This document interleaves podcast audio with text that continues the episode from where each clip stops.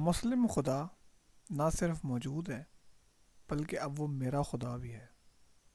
سلمہ دل سے مسلمان ہے، مارکس ظاہری مگر غیر عملی عیسائی ہے۔ وہ ایک دوسرے سے محبت کرتے ہیں، لیکن سلمہ صرف ایک مسلمان شخص سے شادی کر سکتی ہے۔ کیا مارکس سلمہ کے لیے غیر مذہب کو اپنا سکتا ہے؟ اور اس سے اہم یہ، کیا وہ ایمان لانا سیکھ سکتا ہے؟ محبت کے مارے مسلمان سلسلے کی دوسری قسط۔ مارکس سلما کے جرمنی میں مختصر قیام کے بعد، جس دوران ہم نے دس خوبصورت ترین دن ساتھ گزارے تھے، مجھے احساس ہوا کہ میں ایک ایسی خاتون کو ہاتھ سے جانے نہیں دے سکتا۔ لیکن سلما نے تو شروع دن سے ہی مجھے واضح کر دیا تھا کہ اس کے شریک حیات کو ایک شرط پوری کرنا لازمی ہے، اور وہ ہے اس شخص کا مسلمان ہونا۔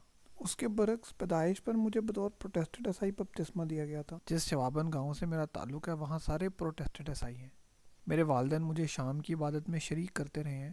اسکول میں اختیاری مضمون کے طور پر بھی میں نے پروٹیسٹنٹ مذہبی پڑھا۔ بعد میں جنوبی جرمن پروٹیسٹنٹ روایات کے مطابق میں باقاعدہ ایک تقریب میں عیسائی قرار پایا، جسے کنفرمیشن کی تقریب بھی کہتے ہیں۔ اگرچہ بالغ زندگی کے دوران مذہب کا کوئی خاص کردار نہیں رہا ہے، لیکن بہرحال میری پرورش عیسائی شناخت کے ساتھ ہی ہوئی ہے۔ بنیادی طور پہ میرا کوئی ذاتی عقیدہ نہیں تھا۔ سلما کے میرے زندگی میں آنے کے بعد میں نے صرف یہی فیصلہ نہیں کرنا تھا کہ کیا میں مسلمان ہونا چاہتا ہوں، بلکہ یہ بھی کہ کیا میں کسی بھی مذہبی عقیدے میں ایمان لانا چاہوں گا۔ سلما کے واپس الجیریا جانے کے بعد مجھے معلوم نہیں تھا کہ اگلی مرتبہ میں اسے کب دیکھ پاؤں گا۔ میں نے کافی سوچ بچار شروع کی۔ اسلام سے میرا دور دور تک کوئی واسطہ نہیں رہا تھا۔ میں نے صرف متعصبانہ رائے سن رکھی تھی کہ مسلمان لونڈے مفت میں ہیرو بنتے ہیں واحیات طریقے سے لڑکیاں پٹانے کی کوشش کرتے ہیں۔ لیکن جب اپنی بہن وہی کرے تو میرے واحد مسلم دوست مرزا کا تعلق انڈیا سے تھا۔ وہ میرا سب سے اہم اسلامی وضاحت کار بن گیا۔ میرے پاس اس کے لیے ڈھیروں سوالات تھے۔ میں جاننا چاہتا تھا کہ اس مذہب میں ایسا کیا ہے جو سلمہ کے لیے اتنا اہم ہو۔ مرزا ہمیشہ میرے ساتھ پارٹیوں میں جاتا تھا۔ وہ ہماری دوست لڑکیوں میں کافی مقبول تھا۔ جو مجھ سے اکثر پوچھتی تھیں کہ یہ ہنس مک اور دلکش انڈین کون ہے لیکن مجال ہے ان پارٹیوں پر مرزا نے ایک قطرہ بھی شراب چکھی ہو۔ مجھے اس سے یہ بھی پتہ چلا کہ مرزا جس لڑکی کو چاہے گا، شادی سے پہلے اس سے جنسی اختلاط نہیں کرے گا۔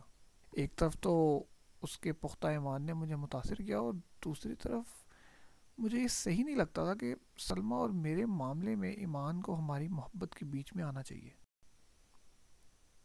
آدھا سال گزر گیا۔ سلمہ ایک بار پھر مجھے ملنے جرمنی آئی۔ میں نے سارا پلان اپنے ذہن میں واضح بنا رکھا تھا۔ میں اس سے صاف پوچھوں گا کہ کیا تم مجھ سے شادی کرو گی اگر میں اسلام قبول کرنے سے انکار کروں تو؟ اور اگر اس کا جواب نفی میں آیا تو میں اس محبت کہانی کو قصہ پارینہ سمجھ کر بھول جاؤں گا۔ سو میں نے اس سے پوچھا، اس نے کہا، نہیں۔ لیکن اس جواب کے باوجود میں اس سے ناتا نہیں توڑ پایا۔ شاید میری محبت میرے خیال سے زیادہ طاقتور تھی۔ وہ براستہ ہوائی سفر واپس گھر چلی گئی۔ پھر کسی وقت میں نے اسے لکھا کہ کیا تم مجھے قرآن کا جرمن نسخہ بھیج سکتی ہو؟ مجھے صحیح سے اندازہ نہیں تھا کہ قرآن کا جرمن ترجمہ کہاں سے مل سکتا ہے؟ تو سہولت کے پیش نظر میں نے سلمہ ہی سے پوچھ لیا۔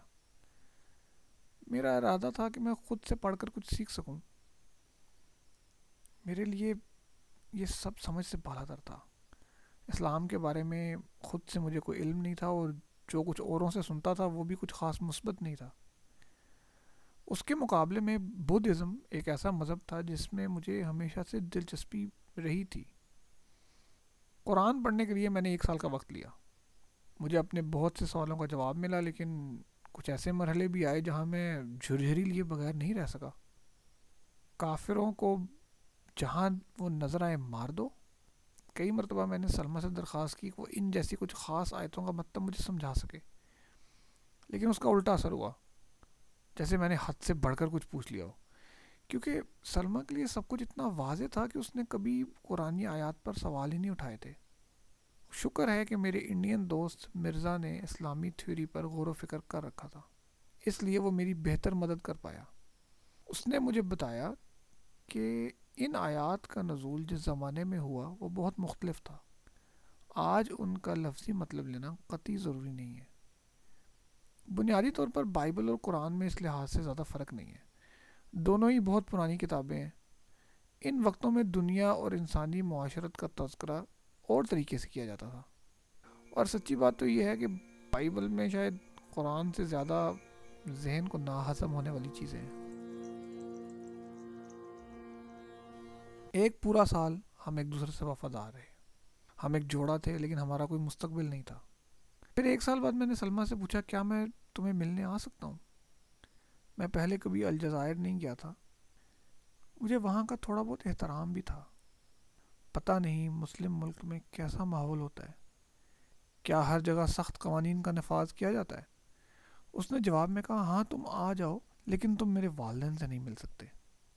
انہیں ابھی تک میرے بارے میں ہوا نہیں لگی تھی۔ ہم نے اسی شہر میں سمندر کنارے ایک گھر کرائے پر لیا جس میں سلمہ کے والدین رہتے تھے۔ اس نے گھر پر بتایا تھا کہ وہ ایک بزنس ٹرپ پر باہر جا رہی ہے۔ اس طرح کے جھوٹ اور باتیں چھپانا سلمہ اور دوسرے الجزائری نوجوانوں کے لیے عام بات ہے۔ مجھے یہ بالکل صحیح نہیں لگا، لیکن مجھے پتا تھا کہ اس کے سوا کو چارہ بھی نہیں۔ ہم وہاں تین ہفتے رہے۔ پہلے دو ہفتے تو ہم نے صرف پارٹی کی۔ مجھے سلمہ کے دوستوں کو جاننے کا موقع ملا، جنہوں نے مجھے فوراً قبول کر لیا تھا۔ مجھے احساس ہوا کہ ننانوے فیصد مسلم آبادی والے ملک میں نوجوانوں کے متنوع مذہبی خیالات ہیں۔ کچھ سخت مذہبی عقائد رکھتے ہیں تو کچھ لادین بھی ہیں۔ یعنی روزمرہ زندگی میں وہ ان مذہبی رسومات کا خیال نہیں رکھتے جن میں وہ پروان چڑھے ہیں۔ لیکن عمومی طور پر میرا تاثر یہ تھا کہ سب ایک دوسرے کے مذہبی خیالات کا لحاظ کرتے اس دوران سلمہ مجھ سے ہمیشہ پوچھتی رہی، کیا تم مجھ سے نکاح نہیں کرنا چاہتے؟ آخر کب ہم شادی کر پائیں گے؟ اصل میں اس کا سوال تھا کہ کیا تم مذہب تبدیل کر رہے ہو یا نہیں؟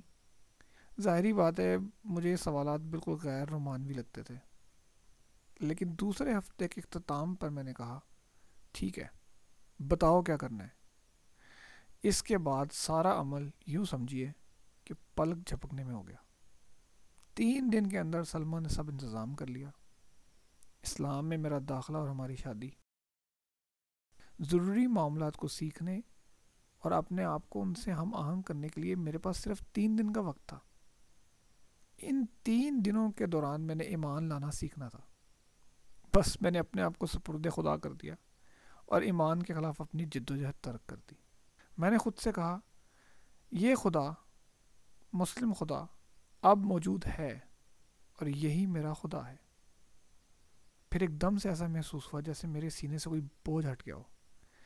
یکا یک میری کائنات ایک کرینے میں سمٹ آئی اور دنیا پہلے سے بہت آسان اور خوبصورت لگنے لگی۔ آخر وہ مرحلہ بھی آ گیا۔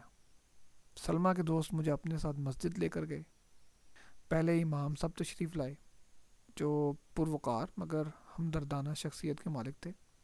پھر سلمہ کے والد یعنی میرے سسر کی آمد ہوئی۔ جن سے میں آج سے پہلے کبھی نہیں ملا تھا۔ سلمہ نے کچھ ہی دنوں پہلے انہیں میرے بارے میں بتایا تھا۔ اتنے قلیل عرصے میں ہی لگتا تھا کہ وہ پورے شہر کو فخریہ بتا چکے ہیں کہ میری بیٹی ایک جرمن سے شادی کرنے والی ہے۔ واجبی انگریزی کے علاوہ وہ ٹوٹی پھوٹی جرمن بھی جانتے تھے۔ یہ واضح تھا کہ ان کو مجھ سے مل کر واقعی خوشی محسوس ہو رہی ہے۔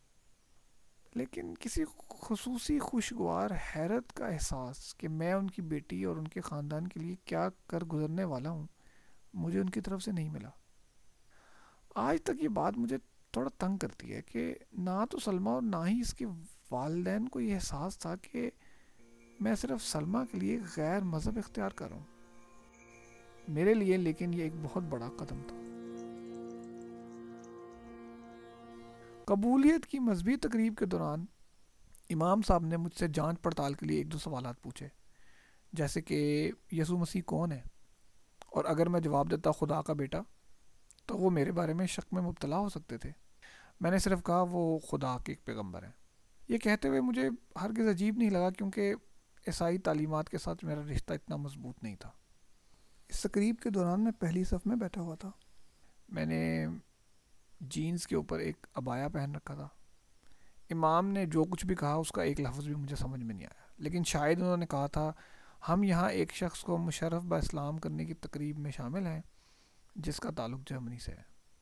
سلمہ کا بھائی میرے ساتھ بیٹھا تھا۔ اس نے مجھے صحیح موقع پر ٹہوکا دیا، جس پر مجھے سامنے جا کر پہلا کلمہ سنانا تھا۔ شکر ہے کہ کافی چھوٹا ہے۔ لا الہ الا اللہ محمد رسول اللہ۔ اللہ کے علاوہ دوسرا کوئی خدا نہیں۔ اور محمد صلی اللہ علیہ وآلہ وسلم اس کے رسول ہیں۔ اگرچہ میں نے یہ زبانی یاد کر رکھا تھا، لیکن باری آنے پر میں ناقابل یقین حد تک گھبرا گیا۔ تین سو لوگوں کے سامنے مجھے اپنا آپ ایک بہروپیہ لگ رہا تھا۔ مجھے پتا تھا سب کیا سوچ رہے ہیں، کہ میں اسلام صرف ایک عورت کے لیے قبول کر رہا ہوں۔ جیسے ہی میں نے کلمہ پڑھا، مسجد میں سرگوشی کی لہر سی دوڑ گئی۔ تقریب کے بعد تین سو مہمانوں میں سے ہر شخص میرے پاس آیا اور مجھ سے بغل گیر ہوا۔ ایک ناقابل یقین لمحہ تھا۔ ایک بہت ہی پیارے بزرگ نے مجھے گلے لگاتے ہوئے پوچھا، کیا میں نے اللہ سے تعلق کو محسوس کیا ہے؟ میں جھوٹ نہیں بولنا چاہتا تھا تو میں نے جواب میں کہا ہاں لیکن میرا خیال ہے کہ وقت گزرنے کے ساتھ یقیناً یہ احساس اور بھی مضبوط ہوتا جائے گا۔ اس کے بعد میں نے سکھ کا سانس لیا۔ اور سوچا کہ مشکل مرحلہ تو طے ہو گیا۔ اب باقی معاملات سے بھی میں نمٹ ہی لوں گا۔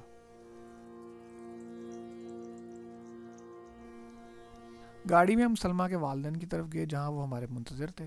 وہاں جا کر مجھے پتا چلا کہ سلما کو مسجد میں منعقدہ تقریب کی مکمل روداد معلوم تھی۔ اس کے بھائی نے ایک موبائل فون سب کی نظر بچا کر مسجد میں آن رکھا ہوا تھا، جس کی بدولت خواتین نے میری کلمہ ادائیگی صاف سن لی تھی۔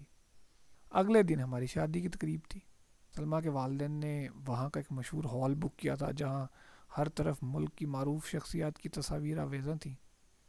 میری بیوی دوسری خواتین کے ہمراہ ایک قریبی کمرے میں موجود تھی۔ امام صاحب سلما کے والد کے پاس آئے اور ان سے پوچھا کہ کیا آپ اسے اپنی بیٹی سے شادی کرنے کی اجازت دیتے ہیں؟ والد صاحب کے ہاں کہنے کے باوجود ابھی ایک معاملہ باقی تھا۔ اسلامی روایات کے مطابق شوہر کو بیوی کے معاشی تحفظ کے لیے ایک مالی معاہدہ کرنا ہوتا ہے۔ عام طور پر زیور یا کچھ ہزار یورو کے برابر رقم بیوی کو چھوڑنے پر شوہر دینے کا پابند ہے۔ خوش قسمتی سے سلمہ کے والد نے واضح کر دیا کہ وہ مجھے اس معاہدے سے مستثنا کرتے ہیں۔ پھر امام صاحب نے ہمیں شادی شدہ قرار دیا، جس کو سننے پر پاس والے کمرے سے خواتین کے جشن منانے کی صدا بلند ہوئی۔ کیونکہ بہت سے امام کھانے کے لیے جمع تھے تو خواتین پوری تقریب کے دوران برابر والے علیحدہ کمرے میں ہی موجود رہیں۔ سلمہ کے لیے تو یہ نارمل تھا کیونکہ اس نے بچپن سے یہی کچھ رشتہ داروں اور دوستوں کی شادیوں میں دیکھا تھا، لیکن میرے لیے عجیب سی کیفیت تھی۔ مطلب ابھی ہماری شادی ہوئی ہے، لیکن میں نے اپنی بیوی کو دیکھا تک نہیں ہے۔ اب شادی کے اگلے روز مجھے واپسی کی پرواز پکڑنا تھی۔ وہ بھی ایک عجیب اور اداس لمحہ تھا۔ ہماری تازہ شادی ہوئی تھی، لیکن ہمیں پھر سے جدا ہونا پڑ رہا تھا۔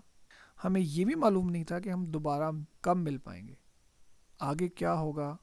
ہم رہیں گے کہاں؟ الجزائر کے ہوائی اڈے پر ایک ہاتھ میں کافی لیے میں سوچ رہا تھا کہ بیٹا، اب تو مسلمان بھی ہے اور ایک شوہر بھی۔ کیا تو نے پوری طرح سوچ لیا ہے کہ ان دونوں باتوں کا مطلب کیا ہے؟ اب تیری زندگی ایک دوسری ثقافت کی حامل خاتون سے رشتے کے توسط تبدیل ہونے والی ہے۔ اور پھر میرا دھیان اپنے والدین کی طرف کیا ان کا رد عمل یہ جان کر کیا ہوگا کہ اب میں ایک مسلمان ہوں۔ محبت کا مارا مسلمان۔ ایمان مجھے روکے ہے جو کھینچے ہے مجھے کفر۔ ایمان مجھے روکے ہے جو کھینچے ہے مجھے کفر۔ کعبہ میرے پیچھے ہے کلیسا میرے آگے۔